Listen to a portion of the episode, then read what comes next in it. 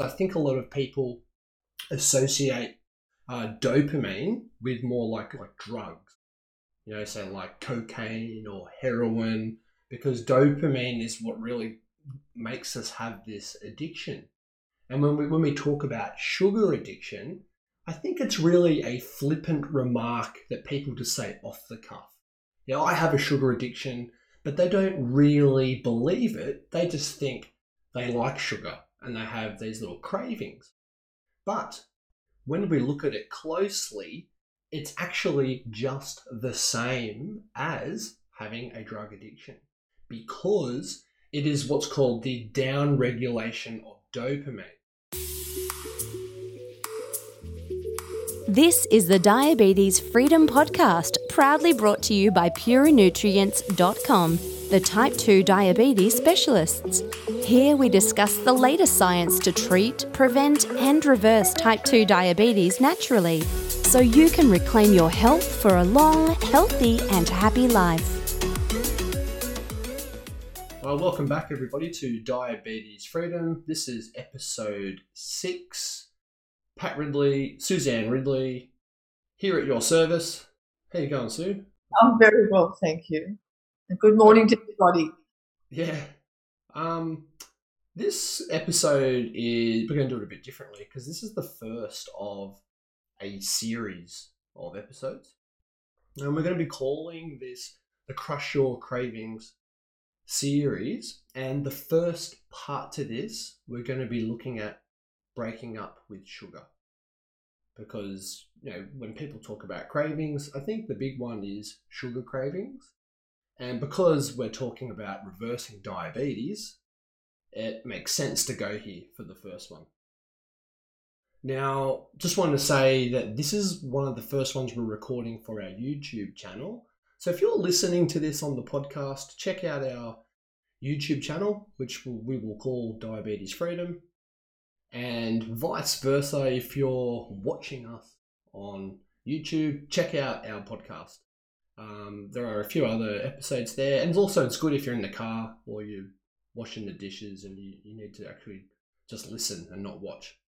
Okay, so Suzanne, breaking up with sugar. What a challenge this is.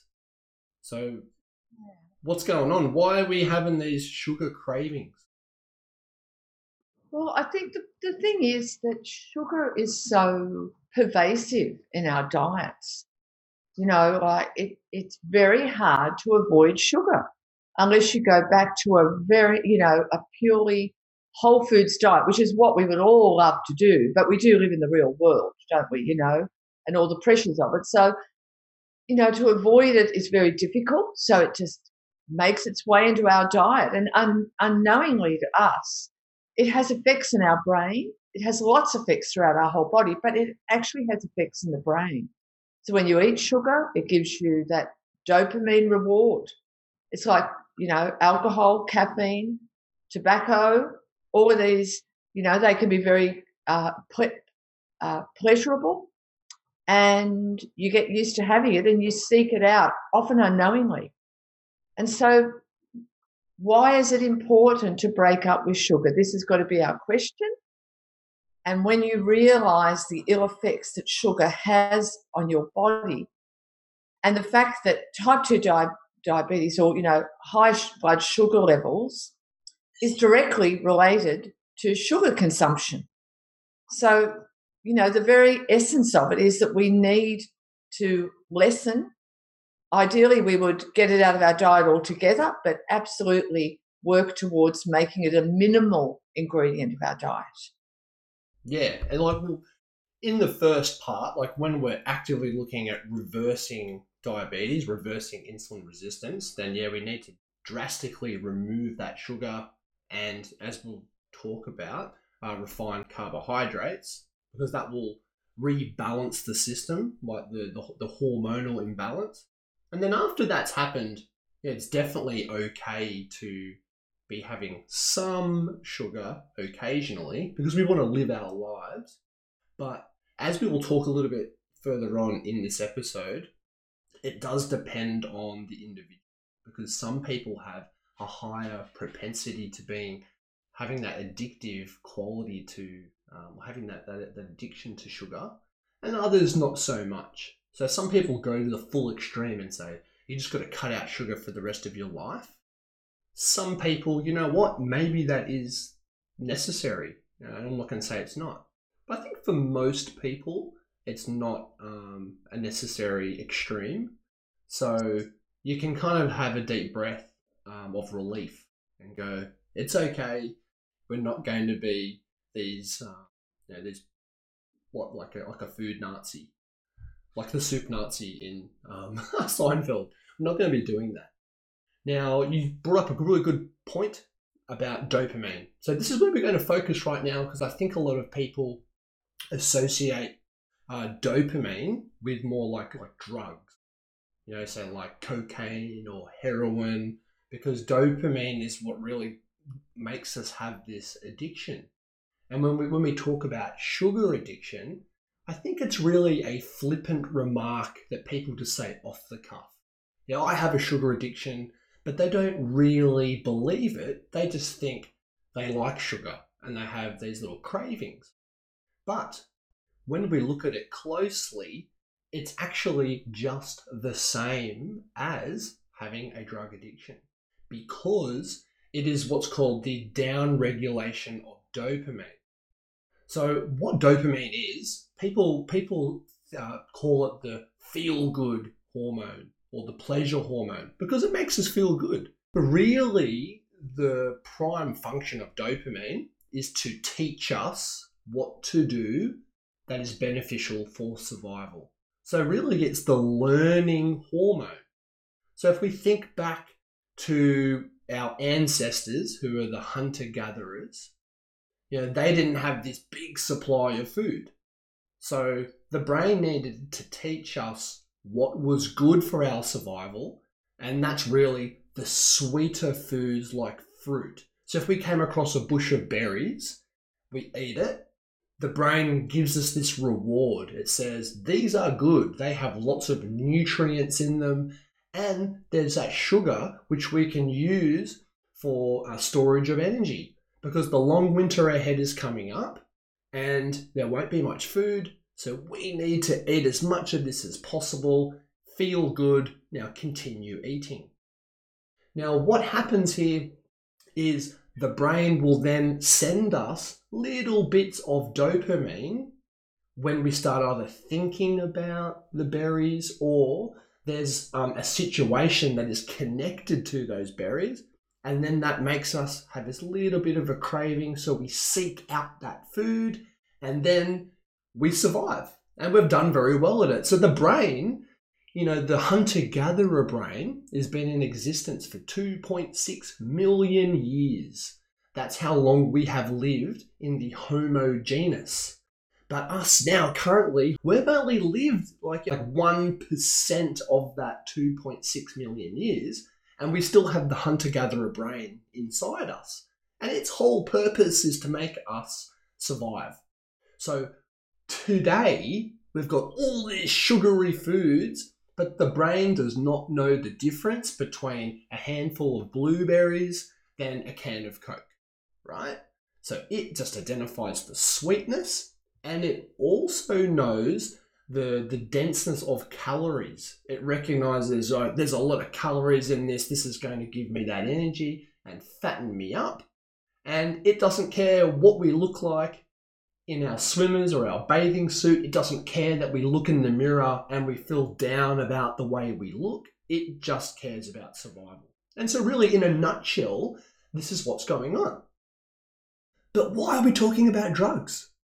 Because this is what happens with drugs. When people have drugs, stimulates dopamine, and then it gives us cravings to have more. But importantly, what it will do is it down regulates dopamine. So, what that means is it gives us a lesser amount every time, which means we now need more. So, people know this with drugs, they build a resistance to it.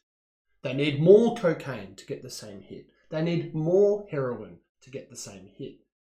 But the same thing's happening with sugar. We need more of it and more of it, and the cravings become stronger and stronger. So, this is how it works.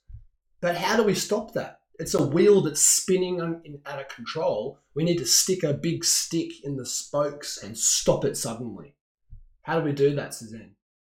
Well, that's a very good uh, question. I think one of the things I want to add to what you were saying, it was, you know, it was great what you were talking about, Patrick, but it's the availability these days. You know, when you talk about the hunter gatherer, how often do these people actually come across fruit? Not not very often. And that was, you know, fantastic. But what are we? We're surrounded by sugars. So it's the availability that is really getting to us, that we still have that hunter gatherer brain programmed to very occasional availability. And now we have an overabundance of it. And that's such an issue because we're still, the brain has not developed to actually to change to the circumstance that we're finding ourselves in. This comes back to our, you know, like our method. We talk, we talk. You might have heard about it before. Our what, when, and how method, where you know the what is the type of food, and then the when, when we eat, is so overlooked. And you've just touched on it there. That you know we're eating so much, more than three times a day for most people, and I wonder what our ancestors did. I'm sure they weren't having their breakfast, lunch, and dinner routinely with snacks in between. Uh, it probably didn't happen. So we're not only being overexposed to insulin, which is really the fundamental cause of diabetes, but it's also impacting our cravings because we have this constant flow of sugar in the body. And imagine what that's doing to our down regulation of dopamine. So, you know, if you're only, only having it sparingly, then this won't happen. There won't be that down regulation. So it's like if someone is partaking in drugs, say they smoke marijuana occasionally. Now, I'm not saying either that's good or bad, that's up to you. I'm just saying if someone is doing that every couple of months or once a year, there's not going to be a down regulation. But if they're doing it every day, you bet your bottom dollar they will build that resistance, and that's what's going on. There are other effects in the brain chemistry and stuff. I'm not going to go into that, but that's just an example. Now, I want to touch a little bit more on the drug analogy though, because this is really important. You say let's look at cocaine as an example. Where does cocaine come from? It comes from the cocoa leaf. But do you know that there are actually people who chew on that? They chew on it because it gives them this tingly, uplifting feeling, the numbness in their in their mouth. I've never done it, so I've been told. But importantly, they're not becoming addicted to the cocoa leaf. You know, and they might be chewing on it every day. Why is that? Because it's in its natural form. It's only when that's processed, refined, and there's that extraction, and we get that white powder cocaine, it's concentrated. When that's consumed, there's a big punch in the brain where dopamine is released. Okay, now let's look at heroin. Same deal. Heroin comes from the poppy, the poppy seed, the poppy flower. And if you ate a poppy seed, because they use it in cooking, right?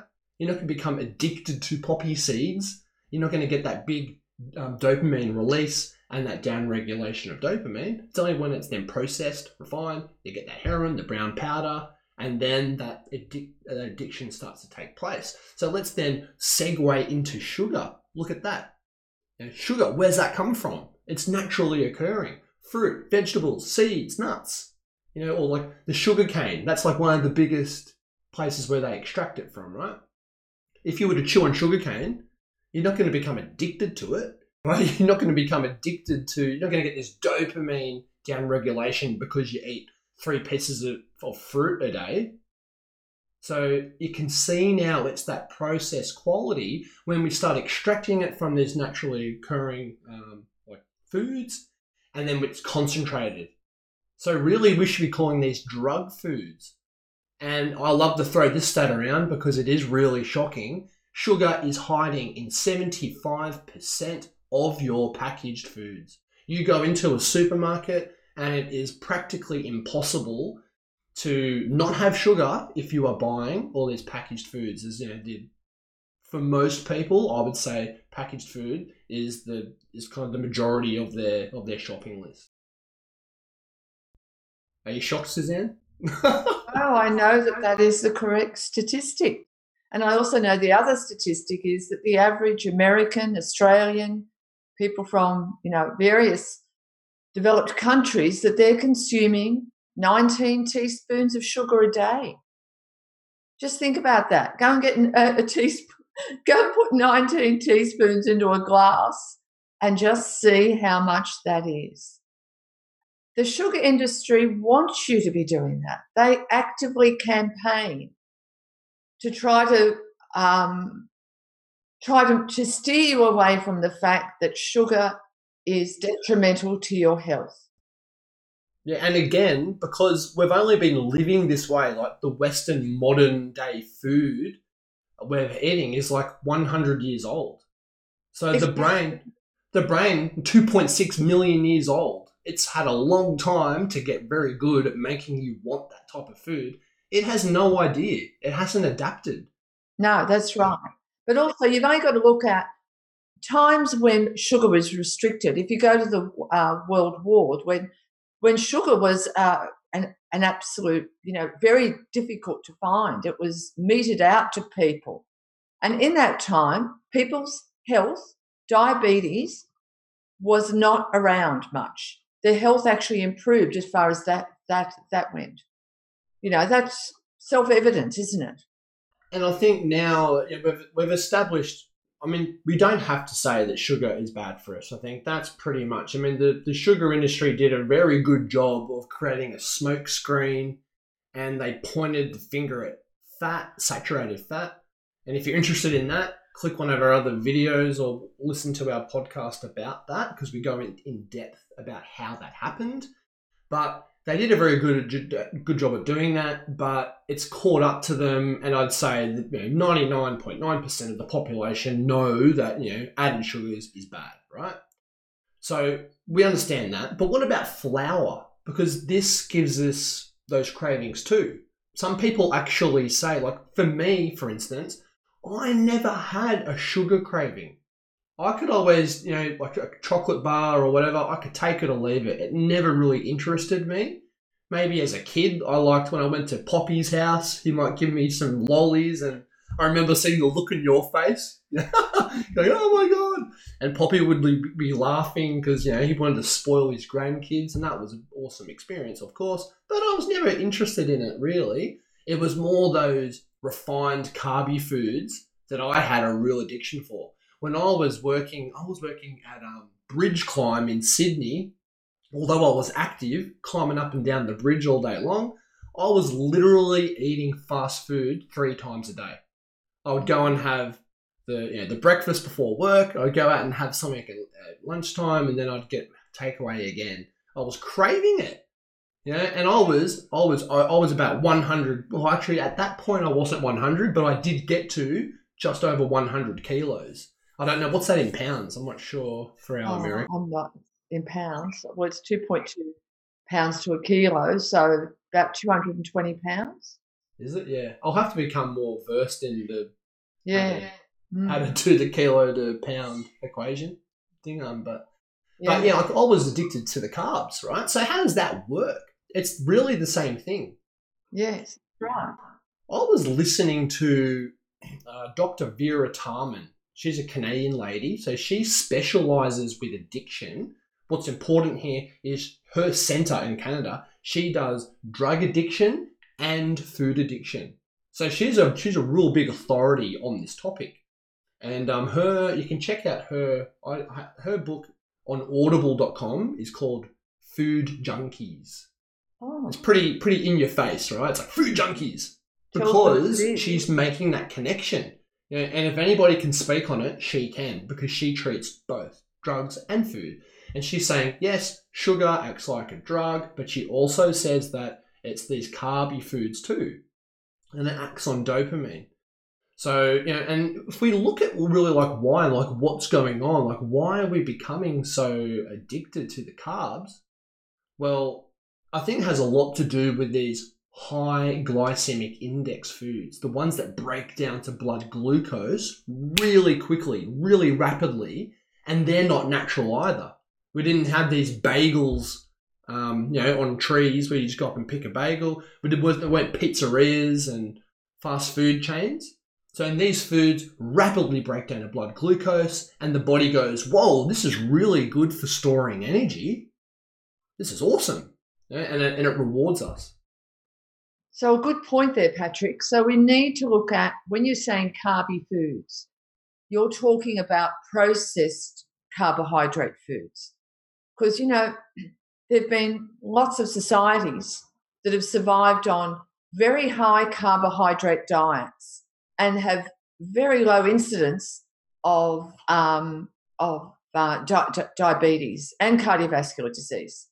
So, we look at the Okinawans the um, the people from uh, Kitava Islands, and these people have very high carbohydrate diets. A lot of it with the Okinawans, it's a lot of uh, purple sweet potatoes. But the essence of the why don't they get di- become di- di- diabetic, and it's because they are not processed.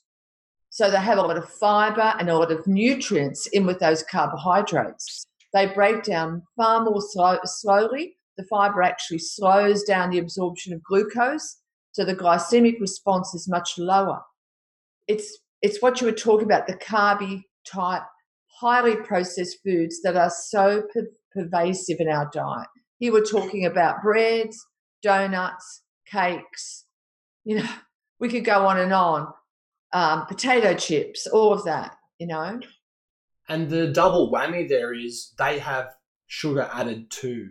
So you know you're not just getting it. Yeah. So they've got added sugar, and that's sending out heaps of dopamine. and as we talk in other episodes, um, the, the the hidden sugar is one of the biggest culprits because that's attacking the liver as well. So that's really going to you know, kick off your insulin resistance and diabetes. And you know what? Some people who don't even uh, become diabetic still become largely um, overweight, have these uh, sugar cravings, and they can still develop cardiovascular disease.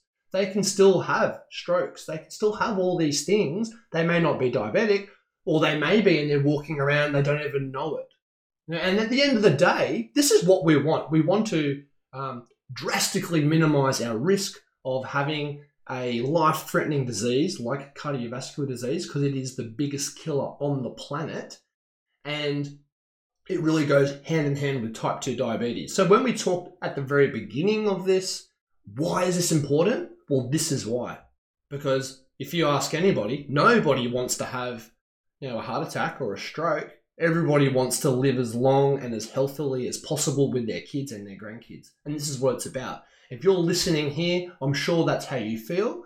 So Suzanne and I, we're going to help you. So now we've talked about how this happens, how do we remove these cravings? Well, that's a, that's the million dollar question, isn't it? and it has to be to try. You have to start eliminating sugar out of your diet. You know, there's no way around that. I'm sorry. Um, you know, and I think recognizing the problem, starting to read labels, look at what you're buying at the supermarket, just don't have those foods in the house. That's what I do. Patrick will tell you when he grew up, there was very little sugar in our house. I just didn't have that type of food in the pantry.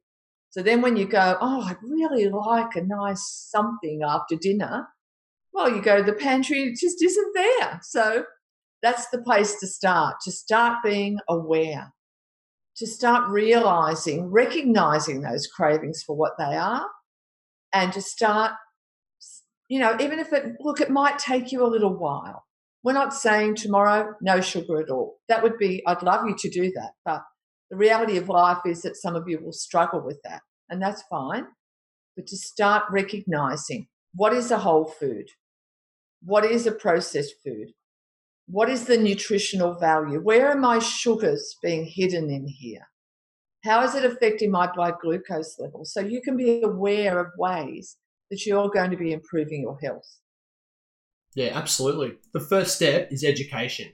So, and, and that's and that's what you know. You listening right now, you're all you're already on the path.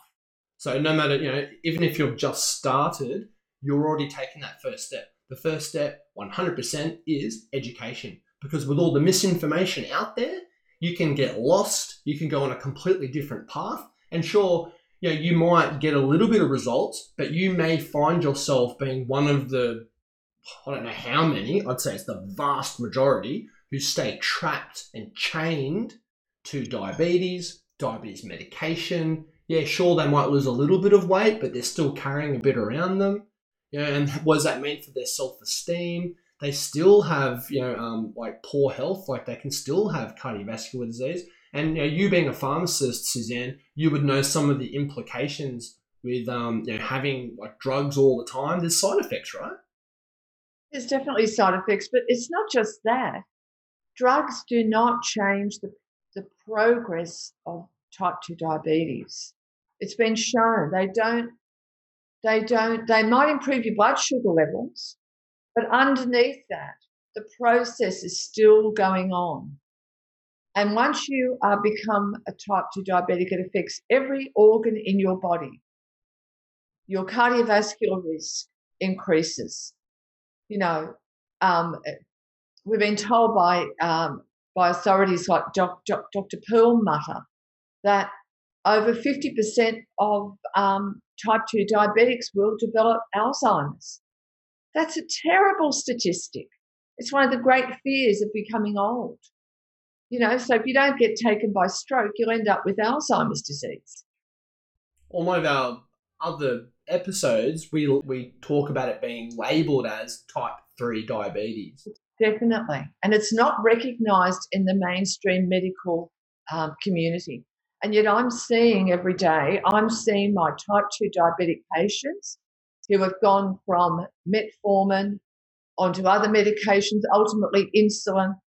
That and I, and as they get older, the number of them who I find get dementia. It's really sad to see. And the thing is that it is preventable, that you can take control, whether you are pre diabetic, you may not even be diabetic. You might be just interested in not going down that path, or you already have established diabetes. You can still take control of your health. You can still make a big change in your life and the way your life, your health is heading. Yeah, absolutely. I don't think anybody should be discouraged by you know, how long they've had type 2 diabetes because, you know, we have assisted people over the line that have had diabetes over 10 years. So if, if people like that can do it, then you can too.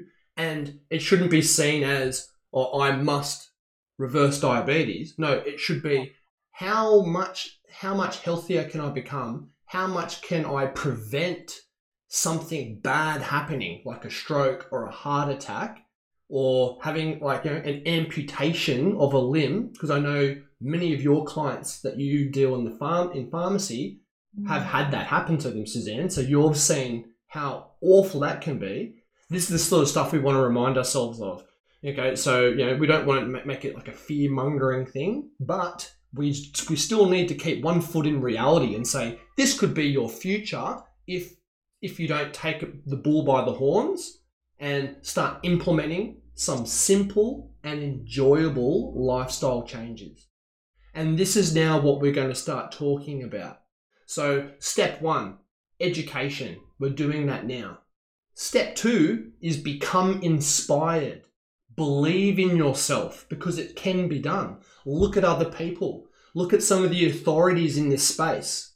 You know, there are you know some really good doctors out there who are speaking about it. There are TED Talks, all sorts of stuff. There are peer-reviewed studies. Professor Roy Taylor from Newcastle University. Look no further than him. This he is a legend. I'm going to get a painting of this guy and putting him up on my wall because he's awesome. He is doing the hard work so people can have that that confidence.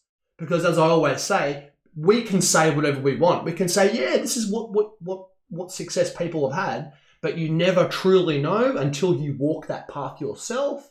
But when you look at the studies, the peer-reviewed studies, then that should put your mind at ease and say, okay, I'm going to give it a good crack because you know this guy's a professor. His whole reputation is on the line, so you know you know that it's legit. Okay. So, Step two, become ins- inspired, and then you start taking action. And your inspiration, your motivation will snowball. It will increase perpetually when you start walking that path because I guarantee you will get results and you'll start feeling better. You'll start looking better. People will comment on how much weight you're losing. You'll have um, a more more quality of life. Your sleep will improve, your stress will improve, all of these things. So to actually start taking action, you really need a plan. So my specialty here is helping people plan out their day and making sure that they reflect on the times that they were challenged and perhaps they they caved into those sugar cravings and that's okay because it's going to happen at some point but what we do need to do is not give up not beat ourselves up and not identify as somebody who fails diets somebody else you want to identify as somebody who is open to making errors and a trial and error experience and giving it a crack and reminding yourself of why you want to do this. Do you have children? Do you have grandchildren? Do you have a partner? Do you have friends? Do you have a dog or a cat? There's so many reasons that you might want to live longer and be healthier. I would suggest you need to start reminding yourself that these things on a daily basis. You wake up in the morning, you step into that, feel the emotions associated, and this is going to be your rock. This is going to be your driving force because when something happens and you do eat a packet of chips or you eat some ice cream and then you test your blood sugar levels and they've spiked, this is the time when you're going to go, it's okay. Patrick said it's okay. He gave me permission to make mistakes and then go straight back to why. Why is this important? And then get back on the bike and start riding again because that's what's going to happen. Let's face it. So I'm telling you, it's okay to make mistakes, but you need a plan. So if you've listened to any of my other stuff, you need to get a food diary. That's what I. You'd think I have a food diary um, business or something where I'm selling books because I say it all the time. Why do I say it? Because it works. It's not fun. It's not exciting. It's not sexy, but it works. So you need it. You need to have a, a diary where you document and plan your meals ahead of time, and then you tick them off and if you maybe didn't eat that and you ate something else, then you need to write in there why. What happened? What triggered me? What emotions did I feel? What thoughts were, what were I thinking? And then we can reverse engineer our success ahead of time. And you watch, you'll get better at overcoming those individual situations. And this is what we what we teach inside our membership so if you want more support with that, check that out. We have a diabetes recovery program. So this is our diabetes freedom membership.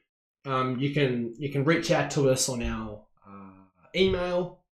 So you can check me out, Patrick at puranutrients.com. Make sure that's P U R A nutrients.com. Or you can just go to our go to website and website, check out what we have.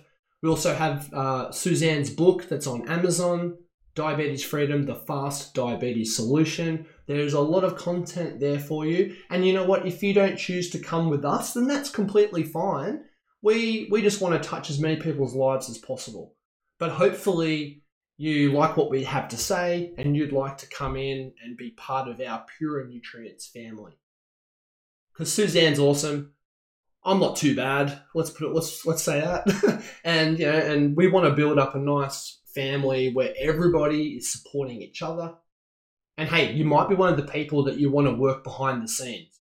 You might not want to be inside the Facebook Facebook group posting all the time. You don't have to because we have lots of video training that you can just watch on your own, and you can even email us privately and we can give you that one on one support. That's what we do for our clients. We go all that way. Some people don't, they just go on their Facebook group and just comment here and there. We answer all our emails. So if you have a problem or a question, you can email us and it can be completely confidential and we'll help you.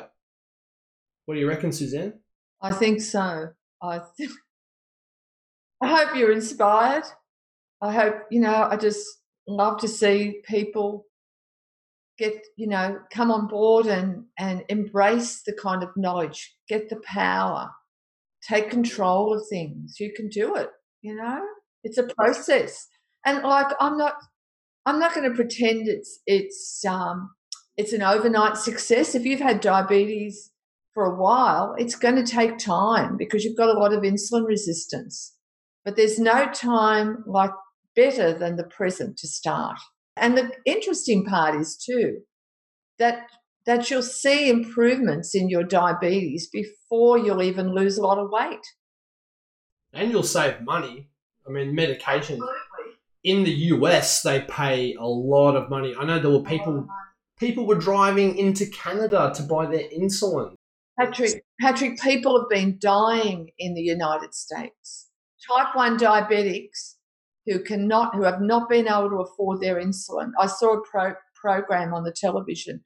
It was disgusting. I honestly, it broke my heart to see this because type 1 diabetics, you have to have insulin to survive. Your pancreas is not making insulin. And these people could not afford insulin. It was just awful. So in this in Australia, we're extremely fortunate to have it heavily sub- subsidised. But nonetheless, it still costs money. Uh, it still costs money, but uh, you know, it's I don't know. It's hard to understand. Well, I think we'll have we'll have another video on here or another episode on our podcast specifically about medication because this is what this is what you, you do. You're a pharmacist for forty years. I would I would be confident to say you know what you're talking about with, with medication, and, and um, I think it would be good to have uh, you know, a, a podcast episode just about this so people get their head around maybe how to come off it slowly and safely with their with their doctor because some people on medication definitely don't want to just go cold turkey if you're implementing some of these strategies like intermittent fasting and things like that. But i'll just leave that that's an open loop for you to go and check that out. Um, but the next episode in this series the crush your cravings series will be about leptin resistance. Because this is really another type of craving. Today we've talked about sugar and carb cravings, but the leptin resistance creates this hunger, this insatiable hunger that's always in the background. And some people have this. So we're going to deep dive into that. And we look forward to speaking to you then or reach out to us beforehand, whatever you whatever you like. We're always open to any questions and you know, give us your success stories. We'd love to hear that because it makes other people more confident hearing you know, independent people saying, "Hey, look what I've done." Cool. Absolutely. All the best to everybody. yeah. See you, everybody. Okay. Bye now. This is the Diabetes Freedom Podcast, proudly brought to you by PuraNutrients.com, the type 2 diabetes specialists. Here we discuss the latest science to treat, prevent, and reverse type 2 diabetes naturally, so you can reclaim your health for a long, healthy, and happy life.